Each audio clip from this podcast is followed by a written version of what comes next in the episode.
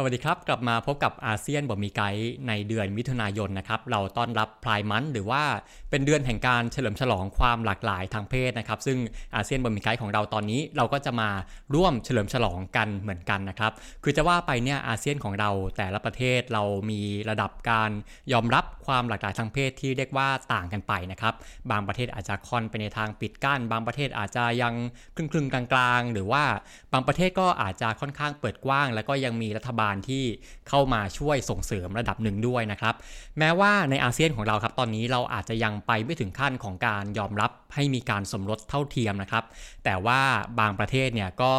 เริ่มส่งเสริมนะครับรัฐบาลเนี่ยเริ่มส่งเสริมให้เกิดการยอมรับผู้มีความหลากหลายทางเพศในสังคมกันมากขึ้นนะครับ แล้วถามว่าทำยังไงให้ยอมรับเนี่ยก็แน่นอนว่าวิธีหนึ่งคือมันต้องปลูกฝังเรื่องนี้ตั้งแต่ยังเป็นเด็กใช่ไหมครับ แล้วถามว่าจะปลูกฝังผ่านเด็กยังไง ก็ต้องหนีไม่พ้นว่าจะต้องปลูกฝังผ่านโรงเรียน ผ่านทางระบบการศึกษาใช่ไหมล่ะครับ เพราะฉะนั้นสิ่งหนึ่งที่จะชี้วัดได้เลยว่ารัฐบาลประเทศไหนเนี่ย ส่งเสริมความหลากหลายทางเพศได้อย่างจริงจังจริงใจไหมเนี่ยก็ต้องไปดูที่หลักสูตรการศึกษาดูที่แบบเรียนของกระทรวงศึกษาธิการนะครับว่าในนั้นเนี่ยเขาพูดถึงเรื่องของความหลากหลายทางเพศกันแบบไหน ซึ่งในช่วงหลายปีที่ผ่านมาครับทางกระทรวงศึกษาธิการของบางประเทศอาเซียนเนี่ยก็ได้ เดินหน้า ปรับหลักสูตรเพื่อปลูกฝังให้นักเรียนยอมรับในความหลากหลายทางเพศในสังคมกันมากขึ้นนะครับ วันนี้อาเซียนบอมีไกด์เราจะพาไปดูกันว่า แต่ละประเทศเขาเริ่มปรับหลักสูตรการศึกษาตอบรับเรื่องนี้กันแล้วยังไง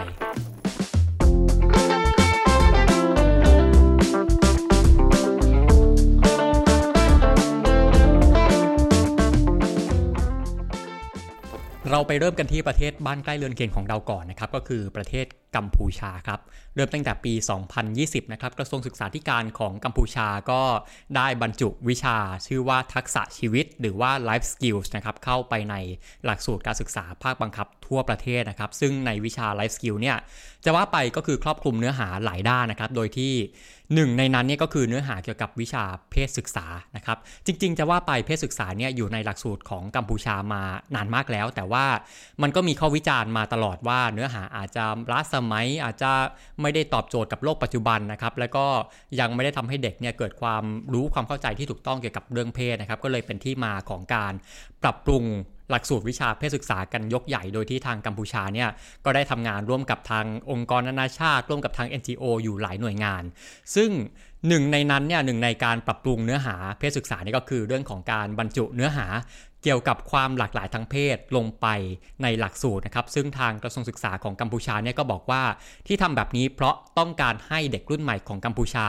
ได้ตระหนักถึงเรื่องของความเท่าเทียมทางเพศนะครับ เพื่อจะไม่ให้มีใครต้องถูกเลือกปฏิบัติไม่ว่าจะเป็นเพศไหนก็ตาม แล้วก็ยังบอกด้วยนะครับว่าตอนนี้มันถือว่าจำเป็นอย่างยิ่งเลย ที่จะต้องปลูกฝังเรื่องนี้ตั้งแต่ตอนยังเป็นเด็กตั้งแต่ตอนนี้เลย เพราะว่า เด็กพวกนี้เนี่ยเติบโตไปเนี่ยก็จะมีบทบาททางสังคมในอนาคตใช่ไหมครับ เป็นทั้งนักการเมืองอาจจะเป็นทั้งผู้ประกอบการต่างๆเนี่ยเขาจะได้นำแนวคิดนี้ ไปปฏิบัติจริงได้ในอนาคตนะครับ แล้วก็การที่บรรจุเรื่องของความหลากหลายทางเพศลงแบบเรียนเนี่ยก็ยังเป็นหนึ่งในความพยายามของทางกระทรวงศึกษานะครับ ที่จะแก้ไขปัญหาเรื่องของการถูกกันแกล้งในโรงเรียน และก็เรื่องของการเลือกปฏิบัติทางเพศที่เกิดขึ้นในสถาบันการศึกษานะครับ ซึ่งกัมพูชาเนี่ยเจอปัญหานี้มายาวนาน และก็นอกจากในสถาบันการศึกษาเนี่ยก็ยังมีปัญหาที่กว้างกว่านั้นด้วยนะครับ อย่างเช่นเรื่องของการเลือกปฏิบัติในที่ทำงานนะครับ เรื่องของการอาอาจจะถูกพ่อแม่นำไปบำบัดเปลี่ยนเพศ หรือว่าอาจจะถูกบังคับแต่งงานนะครับ ก็เป็นปัญหาใหญ่ในกัมพูชาก็ ทางกัมพูชาเนี่ยก็ตั้งใจจะแก้ปัญหาเหล่านี้ด้วยนะครับ แล้วถามว่าหลักสูตรความหลากหลายทางเพศในกัมพูชาเขาเรียนอะไรกันบ้างนะครับในโรงเรียนเนี่ยคุณสลึนสลอนนะครับซึ่งเป็นนักเคลื่อนไหวด้านสิทธิของผู้มีความหลากหลายทางเพศในกัมพูชานะครับคุณสลอนเนี่ยเขามีส่วนร่วมในการพัฒนาหลักสูตรนี้ขึ้นมานะครับเขาก็เล่ารายละเอียดคร่าวๆว่า เรื่องของการสอนความหลากหลายทางเพศในหลักสูตรเนี่ยมันมีอยู่ 3 ส่วนหลักนะครับ ซึ่งในส่วนแรกเนี่ยเขาจะเริ่มต้นจากเรื่องเบสิกก่อนนะครับ เริ่มจากเรื่องของการสอนให้จำแนกความแตกต่างทางร่างกาย เรื่องของกายภาพของระหว่างเพศระหว่างหญิงชายนะครับ ก่อนที่ในส่วนต่อไปนะครับ ก็จะเริ่มลงลึกแล้วนะฮะก็จะเริ่มสอนไปถึงความต่างระหว่างเพศสภาพกับเพศทางชีววิทยาใช่ไหมครับ ก็คืออเพศทางกายกับเพศทาง ทางจิตใจเนี่ยไม่เหมือนกัน เขาจะสอนความแตกต่างในเรื่องนี้นะครับก่อนที่ในขั้นสุดท้ายก็จะลงลึกไปอีกนะครับก็จะสอนเป็นเรื่องของรสนิยมทางเพศนะครับเรื่องของความพึงพอใจทางเพศ รวมไปถึงปัญหาการถูกเลือกปฏิบัติ และก็เรื่องของการใช้ความรุนแรงจากเหตุผลทางเพศนะครับแล้วก็ยังมีบทเรียนในเรื่องของการถูกบังคับแต่งงาน ซึ่งเป็นปัญหาใหญ่ในกัมพูชานะครับเพราะว่าพอบางทีพอพ่อแม่ทราบว่าลูกของตัวเอง เป็นผู้มีความหลากหลายทางเพศเนี่ยก็อาจจะถูกบังคับให้แต่งงานกับเพศที่ลูกหลานอาจจะไม่ได้ยินยอมนะฮะก็เป็นปัญหาใหญ่ก็เลยทำให้หลักสูตรของกัมพูชาเนี่ยมีการบรรจุเรื่องนี้เข้ามาในแบบเรียนด้วย แล้วก็นอกจากนี้ครับยังมีเนื้อหาเกี่ยวกับเรื่องของการป้องกันโรคติดต่อทางเพศสัมพันธ์นะครับ เรื่องของความเข้าใจเกี่ยวกับเรื่องของกฎหมายการทำแท้ง เรื่องของการใช้สิทธิเลือกคู่ครอง ตามความต้องการของตัวเอง แล้วก็ยังมีอีกหลากหลายเนื้อหานะครับนี่คือเนื้อหาคร่าวๆ แล้วก็คุณสรอนเนี่ยก็ยังยกตัวอย่างว่าในแบบเรียนเนี่ยยังมีการพูดถึงกรณีศึกษานะครับให้เห็นภาพชัดเจนขึ้นอย่างเช่น การใส่บทเรียนเรื่องของ กลุ่มหญิงรักหญิงที่ถูกบังคับแต่งงานกับผู้ชายจากการที่พ่อแม่ ไม่ได้เข้าใจในตัวตน ไม่ได้เข้าใจในรสนิยมทางเพศของเธอนะครับก็เป็นcase study หนึ่งที่ถูกบรรจุลงไปในแบบเรียนนะครับ แต่ตอนนี้เนี่ยทางกัมพูชานะครับหลักสูตรใหม่ก็เรียกว่าเพิ่งจะเริ่มต้นไปไม่นานนะครับ ยังต้องรอดูกันต่อไป ซึ่งตอนนี้เนี่ยทางกระทรวงก็ยังปรับปรุงหลักสูตรกันเรื่อยๆ อยู่ต้องจับตาดูนะครับ ไปที่อีกประเทศหนึ่งที่ค่อนข้างมีความก้าวหน้าในเรื่องของการสอนเรื่องความหลากหลายทางเพศในแบบเรียนก็คือประเทศฟิลิปปินส์นะครับโดยตั้งแต่ปี 2 0 2017 ครับกระทรวงศึกษาธิการของฟิลิปปินส์เนี่ยก็ได้ประกาศใช้แนวนโยบายการจัดการศึกษาขั้นพื้นฐานที่คำนึงถึงเพศภาวะนะครับหรือว่าภาษาอังกฤษก็คือ gender responsive basic education policy ด้วยแนวนโยบายนี้เนี่ยนักเรียนทุกเพศนะครับตามกระทรวงศึกษาฟิลิปปินส์เนี่ยเขาบอกว่าทุกเพศจะต้องมีโอกาสเข้าถึงโอกาสการศึกษาได้อย่างเท่าเทียมกัน โดยที่ไม่มีการแบ่งแยก ไม่จะเป็นเพศอะไรก็ตามนะฮะแล้วก็ ด้วยแนวนโยบายนี้เนี่ยเขาจะต้องมีการปกป้องนักเรียนจากความรุนแรงนะครับจากเรื่องของการถูกกลั่นแกล้ง การถูกเลือกปฏิบัติเรื่องของการถูกเหยียดในทุกรูปแบบเลย เขาจะต้องปกป้องในตรงนี้ด้วยนะครับรวมไปถึงการยืนยัน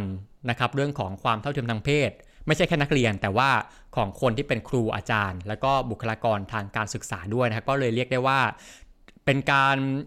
ส่งเสริมความเท่าเทียมทางเพศในการศึกษาแบบครอบคลุมทุกมิติ และก็ทุกพื้นที่ในสถาบันการศึกษาเลยทีเดียวนะครับ ซึ่งจริงๆรายละเอียดมีเยอะมากนะครับ มีทั้งเรื่องของการจัดสภาพแวดล้อม มีทั้งเรื่องของการจัดสิ่งอำนวยความสะดวกขั้นพื้นฐาน เรื่องของการจัดกิจกรรมที่จะต้องไม่มีการเหยียดเพศอะไรต่างๆนะครับ ทีนี้เราไปดูในหลักสูตรการศึกษาบ้างนะครับ ว่าเขาพูดถึงความหลากหลายทางเพศในฟิลิปปินส์กันยังไงนะครับ ก็แน่นอนนะครับก็มีการสอดแทรกเนื้อหาเรื่องของความหลากหลายทางเพศเนี่ยลงไปในแบบเรียนนะครับ แล้วก็ยังลงลึกไปถึงเรื่องของประเด็นแวดล้อมด้วย อย่างเช่น เรื่องของสิทธิมนุษยชนนะครับ เรื่องของอนามัยเจริญพันธุ์ และก็เรื่องของสิทธิของเด็กนะครับ แล้วก็ยังมีประเด็นที่ว่าเนื้อหาของแต่ละรายวิชาเนี่ยเขา เขียนไว้เลยนะครับว่าจะต้องมีการระมัดระวังเรื่องของความอ่อนไหวในประเด็นเกี่ยวกับเพศนะครับ gender sensitive เนี่ยก็ต้องมีการคำนึงถึงเรื่องนี้ในการเขียนแบบเรียนนะฮะแล้วก็ล่าสุดในตอนนี้ครับทางกระทรวงศึกษาของฟิลิปปินส์เนี่ยก็มีการปรับปรุงหลักสูตรใหม่อีกครั้งหนึ่ง ซึ่งตัว draft หลักสูตรเนี่ยเพิ่งจะออกมาเมื่ออไม่กี่เดือนที่ผ่านมานี้เองนะครับหลังจากที่ ประเทศฟิลิปปินส์นะครับเข้าสู่รัฐบาลใหม่ก็คือรัฐบาลของนายเฟอร์ดินานด์มาร์กอสจูเนียร์ก็มีการเปิดเผย draft หลักสูตรออกมาเมื่อเดือนเมษายนนะครับโดยที่ประเด็นเรื่องเพศเนี่ยก็จะถูกบรรจุอยู่ในหมวดวิชาของสังคมศึกษานะครับโดยที่นักเรียนที่อยู่ในระดับชั้นเกรด 10นะครับหรือว่าอาจจะเทียบเท่าระดับชั้นม .4 ของเราเนี่ยจะได้เรียนเนื้อหาเกี่ยวกับเรื่องของการการแบ่งแยกทางเพศนะครับเรื่องของ อาชญากรรมจากความเกลียดชังทางเพศ แล้วก็รวมถึงมีการหยิบยกเรื่องของกรณีศึกษาต่างๆ ที่แต่ละเพศรวมถึงกลุ่ม LGBTQ+ เนี่ยจะต้องเผชิญนะครับขณะเดียวกันเนี่ยเขายังสอนที่ก้าวหน้ากว่านั้นด้วยนะครับก็คือเป็นการสอนให้เด็กนักเรียนเนี่ยได้เรียนรู้เรื่องของข้อกฎหมาย เรื่องของกฎบัตรนานาชาติต่างๆ ที่เกี่ยวกับเรื่องของเพศ เรื่องของความหลากหลายทางเพศเนี่ยมันมีกฎหมายอะไรที่เกี่ยวข้องบ้าง แล้วกฎหมายเหล่านั้นเนี่ย พูดว่าอะไร เขาก็สอนตรงนี้ให้เด็กได้เรียนรู้ด้วยนะครับ และที่น่าสนใจมากๆเลยในตัวดับหลักสูตรนี้เนี่ย และถือว่าเป็นสิ่งที่ก้าวหน้ามากก็คือ เป็นการสอนเรื่องประเด็นสมรสเท่าเทียม และก็เรื่องของคู่ชีวิตนะครับบรรจุลงในแบบเรียนให้เด็กได้ทำความเข้าใจถึงนิยามของสองคำนี้นะครับแล้วก็ได้รู้ว่าสองคำนี้เนี่ยสมรสเท่าเทียมกับคู่ชีวิตเนี่ยมันแตกต่างกันยังไงใช่ไหมครับ ซึ่งในฟิลิปปินส์เนี่ย จริง ๆ มีการต่อสู้ผลักดันเรื่องของสิทธิสมรสเท่าเทียมและคู่ชีวิตมามาอยู่ต่อเนื่องในช่วงหลายปีที่ผ่านมา แต่ว่ายังไม่สำเร็จนะครับ ซึ่งผมก็เคยเล่าเรื่องนี้ไว้ใน EP ที่ 12 ของรายการ ถามว่าทำไมไม่สำเร็จก็เพราะว่ามันก็ยังมีแรงต่อต้านอยู่ระดับหนึ่งนะครับ โดยเฉพาะจากแรงต่อต้านของอิทธิพลของคริสตจักรในฟิลิปปินส์นะครับเป็นศาสนาคริสต์คาทอลิกเนี่ยที่ยังค่อนข้างหยั่งรากลึก แล้วก็ยังเข้มข้นในสังคมฟิลิปปินส์อยู่มากทำให้การขับเคลื่อนเรื่องนี้ ไม่ได้เป็นไปอย่างง่ายดายนะครับ แล้วถามว่าการที่เขามีการบรรจุเรื่องของสมรสเท่าเทียมกับเรื่องของคู่ชีวิต ลงไปในหลักสูตรเนี่ยถามว่าถูกต่อต้านไหมก็หนีไม่พ้นนะครับ แน่นอนว่าถูกต่อต้านเหมือนกันนะครับ โดยที่มีสสจำนวนหนึ่งรวมถึงมีกลุ่มก้อนทางศาสนาเนี่ย ก็ออกมาต่อต้านการบรรจุเรื่องนี้ลงในแบบเรียน โดยเขาให้เหตุผลว่ามันขัดกับหลักศาสนานะครับ รวมถึงเป็นการส่งเสริมให้เยาวชนเนี่ยทำผิดจริยธรรม และก็ยังอ้างด้วยครับว่า การทำแบบนี้เนี่ยมันขัดกับรัฐธรรมนูญอยู่ข้อหนึ่งที่บอกว่ารัฐจะต้องส่งเสริมจริยธรรม ให้แก่เยาวชนของชาติ เขาบอกว่าตรงนี้เนี่ยการสอนเรื่องนี้เนี่ยมันขัดกับจริยธรรมนะครับเพราะฉะนั้นมันก็เลยขัดกับรัฐธรรมนูญ แล้วกระทรวงศึกษาฟิลิปปินส์ครับก็ไม่ได้อยู่เฉยนะก็ออกมาโต้กับกระแสต่อต้านตรงนี้ว่าจริง ๆ แล้วเนี่ยเนื้อหาเกี่ยวกับเรื่องของสมรสเท่าเทียมกับเรื่องของคู่ชีวิตเนี่ยไม่ได้เพิ่งจะมามี แต่จริง ๆ แล้วเนี่ยมันมีมาตั้งแต่ปี 2013 แล้วก็คือเป็น 10 ปีที่แล้วเนี่ยมันมีมานานแล้วนะครับแต่เพิ่งจะมาเป็นกระแสเอาตอนนี้ตั้งแต่ที่มีดราฟตัวล่าสุดออกมาเนี่ยเขาบอกว่าการที่บรรจุเรื่องนี้ลงไปในแบบเรียนในหลักสูตรการศึกษาเนี่ยนะครับกระทรวงศึกษาบอกว่า เพราะต้องการให้เยาวชนมีความรู้ความเข้าใจที่มากขึ้นเกี่ยวกับเรื่องของความหลากหลายทางเพศนะฮะแล้วก็จะนำไปสู่เรื่องของการทำให้เด็กนักเรียนเนี่ยมีการเคารพความแตกต่างหลากหลายทางเพศมากขึ้นนะครับ แต่ยังไงก็ตามนะครับ ทางกระทรวงศึกษาของฟิลิปปินส์ก็จะรับฟังความเห็นจากทุกฝ่ายเอาไว้พิจารณานะครับ ก่อนที่จะมีการ final draft ของหลักสูตรกันต่อไป ครับในอาเซียนก็ยังมีอีกหลายประเทศที่ใส่เนื้อหาความหลากหลายทางเพศลงไปในแบบเรียนนะครับ แล้วก็แน่นอนว่ามีเรื่องของกระแสการต่อต้านนะครับ ซึ่งการต่อต้านเนี่ยไม่ได้เกิดขึ้นแค่ในฟิลิปปินส์เท่านั้นนะครับ อีกประเทศหนึ่งที่เจอการต่อต้านอย่างชัดเจน ในเรื่องนี้ก็คือประเทศพม่านะครับ ต้องย้อนความให้ฟังก่อนนะครับ ว่าพม่าเนี่ยเริ่มมีการสอนวิชาเพศศึกษากันจริงจังเนี่ยเพิ่งจะไม่นานนะครับก็คือปี 2016 เมื่อ 7 ปีที่ผ่านมานี้เองนะครับ ซึ่งปี 2016 เนี่ยมันคือปีแรกที่เริ่มเปลี่ยนผ่านจากรัฐบาลทหารสู่รัฐบาลพลเรือน ภายใต้การนำขององซานซูจีนะครับ โดยที่ตอนนั้นเนี่ยทางรัฐบาลขององซานซูจี ก็เริ่มนำเพศศึกษาเข้ามาสอน โดยที่เพศศึกษาเนี่ยอยู่ภายใต้วิชาทักษะชีวิต หรือว่า life skill ก็จะคล้ายๆ กับเคสของกัมพูชานะครับ เนื้อหาวิชาเพศศึกษาของพม่าเนี่ยก็เรียกว่าพัฒนาขึ้นมาเรื่อยๆนะครับจนกระทั่งในปี 2020 เนี่ย ในแบบเรียนในระดับชั้นของเกรด 10 หรือว่าเทียบเท่าม 4 ของเราเนี่ยเรียกได้ว่ามีเนื้อหาตอนนั้นที่ก้าวหน้ามากเลยนะครับ ผมยกตัวอย่างครับอย่างเช่นว่า มีตัวละครเกี่ยวกับเรื่องของหญิงสาวที่ทำงานค้าบริการทางเพศที่ว่าเขาเอาเงินจากการค้าบริการเนี่ยไปส่งเสียแม่ตัวเองที่กำลังป่วย นี่คือ case study หนึ่งที่ปรากฏในแบบเรียนนะครับ อีกเคสหนึ่งก็จะมีเรื่องของการที่เด็ก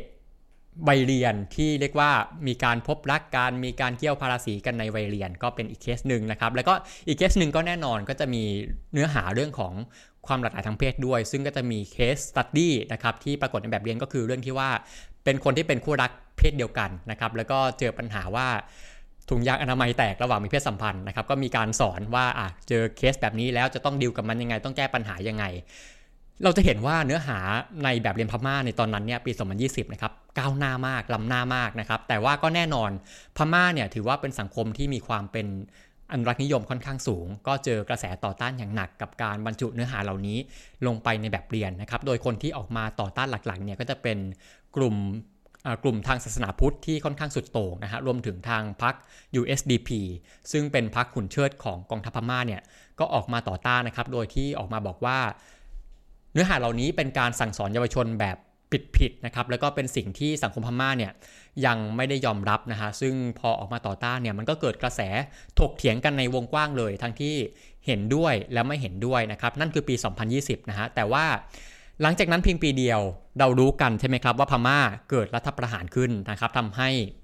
ระบบการศึกษาของพม่าเนี่ยก็ต้องชะงักไปนะครับ กองทัพก็เข้ามาควบคุมหลักสูตรการศึกษานะครับ ซึ่ง รัฐบาลเอกภาพแห่งชาติ NUG นะครับซึ่งเป็นรัฐบาลที่อ้างสิทธิ์เป็นรัฐบาลที่ชอบธรรมของพม่าเนี่ยก็ให้ข้อมูลนะครับเกี่ยวกับเรื่องของการสอนเพศศึกษาภายใต้กองทัพพม่าเนี่ยนะครับ โดยที่นายองเมียวมิน รัฐมนตรีศึกษาธิการของ NUG เนี่ยก็ออกมาเล่าให้ฟังว่า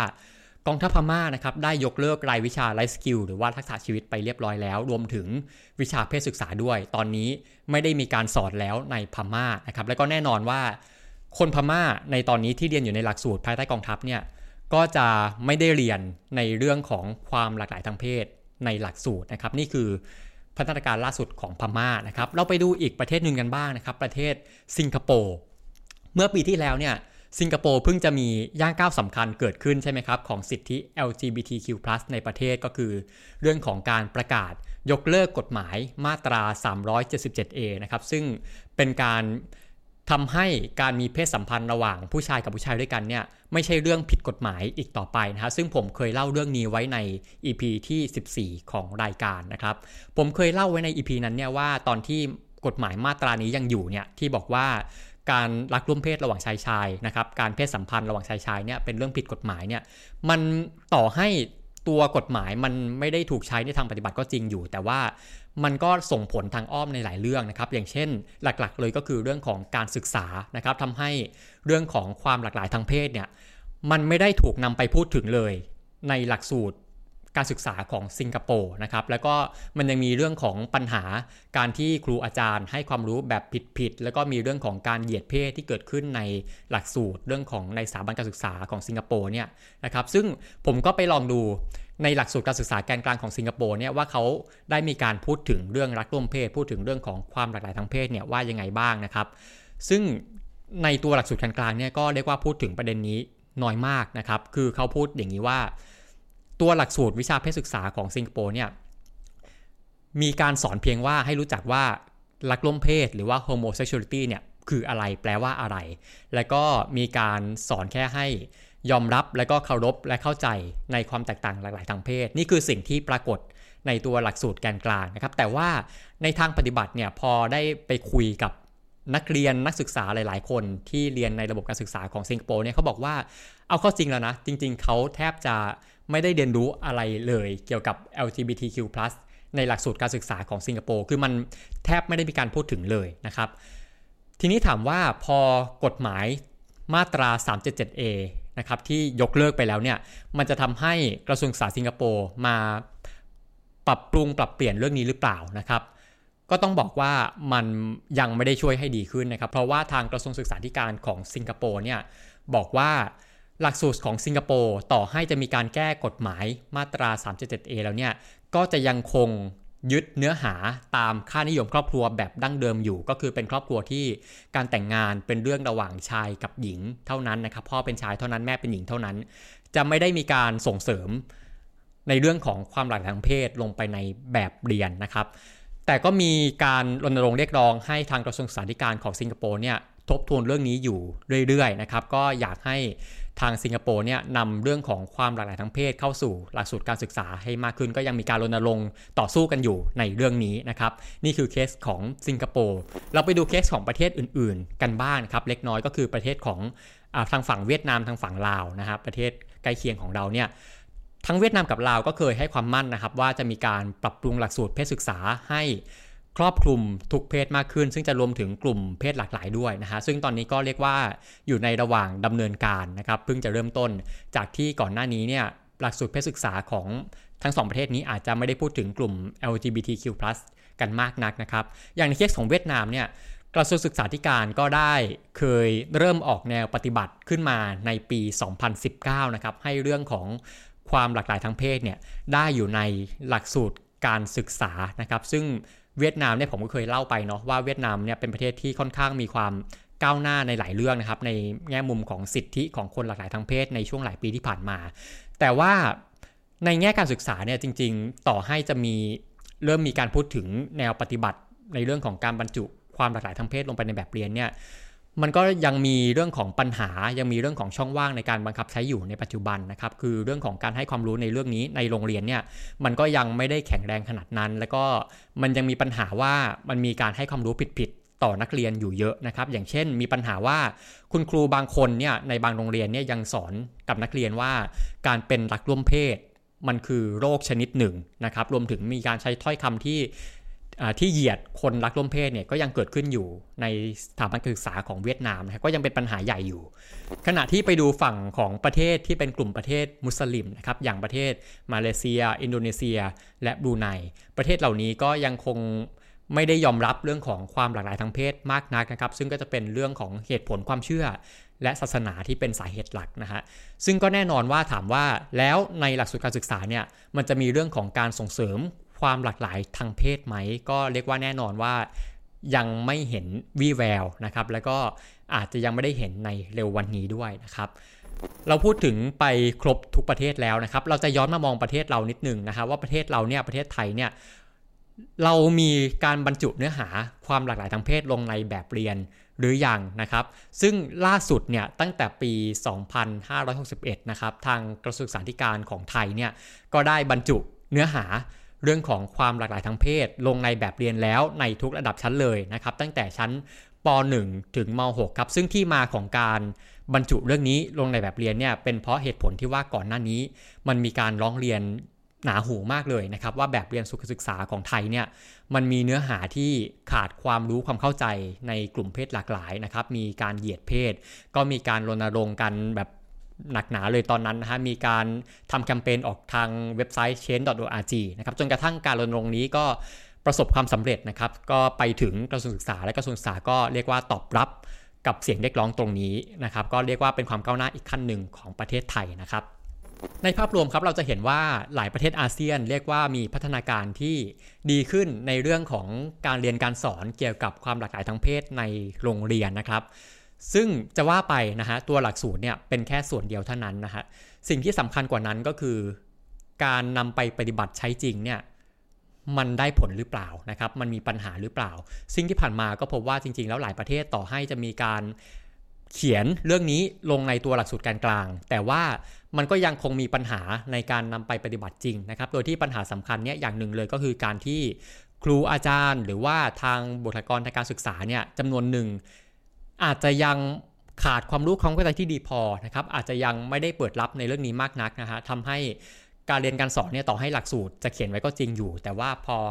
การนำไปสอนจริงเนี่ยก็อาจจะยังเกิดปัญหาการสอนแบบผิดๆการสอนแบบที่ทำให้นักเรียนเกิดความรู้ความเข้าใจที่ไม่ถูกต้องยังเป็นปัญหาอยู่นะครับ ขณะเดียวกันเนี่ยนอกจากตัวของหลักสูตร นอกจากเรื่องของการสอนนะฮะการที่จะส่งเสริมสิทธิของกลุ่ม LGBTQ+ เนี่ย เรื่องของสภาพแวดล้อมในโรงเรียนก็เป็นอีกปัจจัยสำคัญนะครับ ซึ่งที่ผ่านมาเนี่ยโรงเรียนในอาเซียนหลายประเทศก็ยังเจอปัญหาอยู่ในเรื่องของการถูกเลือกปฏิบัติทางเพศนะครับ เรื่องของการถูกคุกคาม การถูกรังแกต่อเด็กนักเรียนที่มีความหลากหลายทางเพศ รวมถึงบรรดาครูอาจารย์ที่มีความหลากหลายทางเพศ บางส่วนเนี่ยก็ยังถูกเลือกปฏิบัติอยู่เหมือนกันก็จะเป็นปัญหาอยู่นะครับ แต่ว่ายังก็ตามเนี่ย เรื่องของความก้าวหน้าในเรื่องนี้ในโรงเรียนในหลักสูตรการศึกษาของอาเซียนเนี่ยตอนนี้ยังเป็นช่วงเริ่มต้นนะครับ เพิ่งจะมีความก้าวหน้าขึ้นมาในช่วงไม่กี่ปีนี้มาเองนะฮะก็เราก็หวังว่าหลักสูตรการศึกษาของอาเซียนในเรื่องนี้จะมีการเดินหน้าพัฒนากันต่อไปนะครับ เพราะว่าการศึกษาเนี่ยถือว่าเป็นส่วนสำคัญมากที่จะทำให้สังคมเปิดกว้าง และยอมรับความหลากหลายทางเพศได้นะครับ ครับและวันนี้อาเซียนบอมีไกด์ก็ต้องขอลาไปก่อนนะครับตอนหน้าจะเป็นเรื่องอะไร ก็ติดตามกันได้นะครับสำหรับวันนี้ผมเบนวงพันธ์อมรินเทวาก็ต้องขอลาไปก่อนครับ สวัสดีครับ